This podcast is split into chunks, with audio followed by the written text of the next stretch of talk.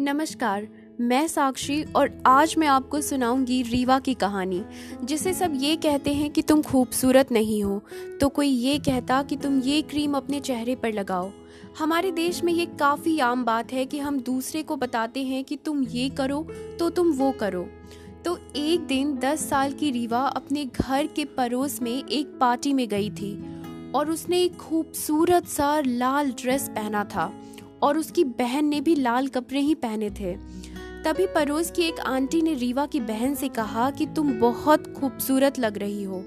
तो वहीं रीवा से कहा कि ये कलर तुम पर शूट नहीं करता। उसके बाद से रीवा ने लाल रंग पहनना ही छोड़ दिया। ये कहानी सिर्फ़ रीवा की नहीं, बहुत सारी लड़कियों की है।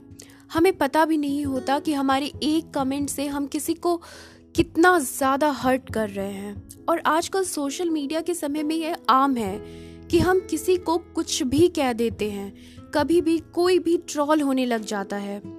हमें कोई फ़र्क नहीं पड़ता कि इससे किसी को कितना बुरा लग रहा है, पर ज़रूरत है हमें किसी को कुछ भी कहने से पहले एक बार सोचने की। तो अभी के लिए बस इतना ही। शुक्रिया।